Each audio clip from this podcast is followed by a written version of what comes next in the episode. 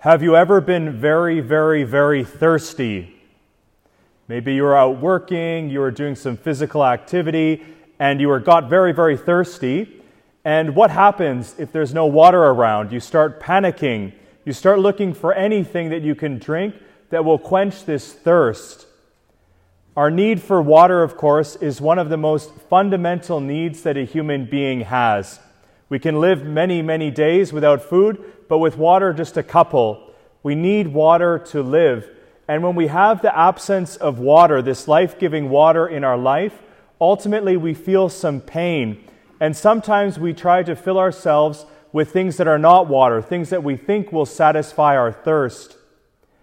In the gospel today, this beautiful interaction between Jesus and the Samaritan woman, this theme of thirst and of water is portrayed. But of course, being John's gospel, John is talking in symbolic terms. John wants to talk symbolically about a deeper thirst, a deeper need that we all have, and ultimately a, a, more deeper, more pure kind of water that Jesus provides to satiate this thirst. In each of us, it seems, there's a thirst that we have that is very deep for love, for acceptance, ultimately for approval, for direction in our life. Each of us thirst in our souls for very important needs this love, this acceptance. Try for a moment to put yourself in the shoes of this Samaritan woman. It's very interesting to see at what time of day she comes to draw water. Did you catch it? She came at noon. So many people will point out that it's kind of strange that the Samaritan woman would come at noon to draw water. This is the hottest part of day. It's a very uncomfortable time to draw water at a well. Most people would be inside resting at this time of the day, avoiding the heat, maybe having a kind of siesta. But here the woman has chosen to draw water at this most inopportune time during the day. Why? Perhaps this woman knew that she would be alone at the well that she would encounter nobody. This woman, it seems, is a bit of an outcast in her society, in her culture, in her place where she's living. And why comes across quite clearly. We see in the interaction with Jesus that she's been married five times already and is now living with a man who is not her husband. So, for this reason, because of her kind of irregular marriage situation, she might have been looked down upon by other villagers. For this reason, this woman wanted to avoid other people. Did she only have a need for water, this poor Samaritan woman? It seems that her need for water to draw water is also symbolic of a deeper need, this need for longing or long, need or longing for acceptance, for love, and for approval. The Samaritan woman, although she came for water and had a physical thirst, had a deeper thirst that really is in the heart of each of us. Do not each one of us have this desire for love and approval? I think we see this already at an early age. It's wonderful to see, you know, you see this scene oftentimes with a child who's drawn something, you know, with their colors and their crayons out, their pencil crayons, has drawn a picture and then immediately wants to hold it up to show their mom or dad, holding up this picture. And why does the child do this? I don't think the child is only looking for kind of an adjudication of their artistic capacities or capabilities. You know, like, I like your use of color here, your shading could improve. But this child is ultimately looking for approval. Although they often don't say it, this child is saying by their actions, you know, is this good enough? Am I good enough? Am I good? All of us, I think, have this desire and this thirst, this deep longing for love, approval, for purpose and direction in our life. And in the Gospel of John, in this image of the Samaritan woman, John is playing on this theme of thirst to point out that our physical thirst, as painful as that can be at times, is not as serious as a deeper thirst we all have for love and acceptance. Although all of us have this thirst, this longing to be loved, to be accepted, we can at times fill this thirst with things that do not satisfy. We can try to quench this thirst with what is not true water that can bring us true fulfillment. And we see in the life of this Samaritan woman how it seems she has done this. Again, The woman has had five husbands so far, is living with a sixth man who is not her husband. It seems that she is searching for love, acceptance, even to be kind of welcomed and protected, but in ways ultimately that are not satisfactory. She's still searching. The man who she's with is not her husband. She's tried unsuccessfully to fulfill this thirst. We too, in our own lives, try to fill this thirst for acceptance and belonging in ways that are not satisfactory. We can point to various ways we do this.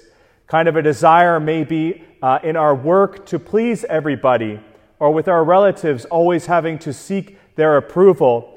And this can lead to things like workaholism or even other sort of addictions. We can turn to kinds of entertainment or to alcohol to try to fill this need that we all are looking for, for love and acceptance. A remarkable thing I think that illustrates this well today is the phenomena of social media.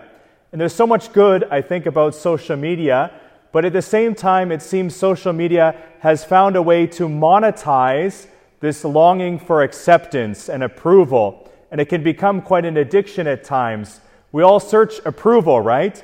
And here we have social media, a system that kind of works on this. I look for that approval, so I put some image, some picture out there into the ether, and I look at my phone looking for the likes, the interactions, the positive comments, and that gives me a boost for a moment, but it's only temporary and never fully satisfies us. Again, I think there's a lot of good in social media, but at the same time, we see within it this mechanism. We're all searching for love and acceptance but sometimes we turn to things that do not fully satisfy us. The key message ultimately to this gospel is that Jesus gives us the water, the true good that we are looking for that satisfies our thirst for love and for acceptance. And where the interaction with Jesus and the Samaritan woman happens is very important. It occurs at Jacob's well. So in the Old Testament, Wells are places where people meet their future spouse. Moses, for example, met his wife at a well. Jacob, who this, this well is named after, also has a wife found for him at a well. Wells are like meeting places, not to, to be too crass, but maybe wells are like online dating today, right? This is where you meet your spouse. You didn't, you didn't have the internet back then, so you went to the well. So it's important then that Jesus is encountering this woman at a well. This is sort of nuptial imagery. And remember, this woman has had five husbands. She's with a sixth man who's not her husband. So if Jesus then is the true husband she is meeting, it would make it number seven. And of course, in the Bible, seven is a sign of completion, fulfillment, perfection. So here we have the Samaritan woman encountering Christ who's often in the Bible represented as the bridegroom, the one who truly satisfies us, she is now the seventh husband for her, the final complete husband who is going to satisfy her for this need, this desire for which she is longing. Jesus ultimately says that although he asks her for water, he will be the one to give the true water that people who drink of it will never be thirsty again. In John's Gospel, water is a symbol or a sign for the Holy Spirit. Later on, Jesus will again promise people to the people in Jerusalem, or promise water to the people in Jerusalem, and he identifies this water as being the Holy Spirit. And Jesus tells us when we receive this water from Christ, we then, our thirst will be satisfied completely, but we will even become a well springing out into eternal life. We'll no longer be thirsty again but we will able to satisfy the thirst of other people. In this gospel, then, we see that the Holy Spirit is the gift of Christ that fully satisfies the longings of our heart. This Holy Spirit, who is the Spirit of love, comes into our life, comes into our heart, and allows us then to be wells that satisfy others by giving other people love, kindness, and approval for which they seek as well. In this gospel, we see ultimately that Jesus comes to give us the Holy Spirit, His grace, His very life, which satisfies the most inner longings of each of our hearts. Blaise Pascal, the philosopher, famously said that the heart or soul of each person is a God shaped vacuum. So, in the heart of each of us is like a vacuum that kind of sucks in, trying to fill itself, and the only thing that can really fill it is God. This really is the message of the gospel today that each of us have this deep need and this deep longing, and it's okay to recognize that, but we should be aware of it. How am I trying to satisfy this need and belonging with ways ultimately that do not fully satisfy me?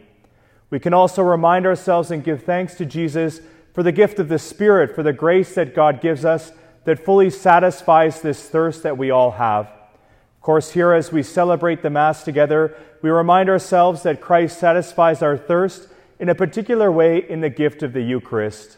So we give thanks to God then for this gift of the Spirit of the Eucharist, of God's grace that He gives us, that ultimately satisfies our thirst our longing for love and acceptance.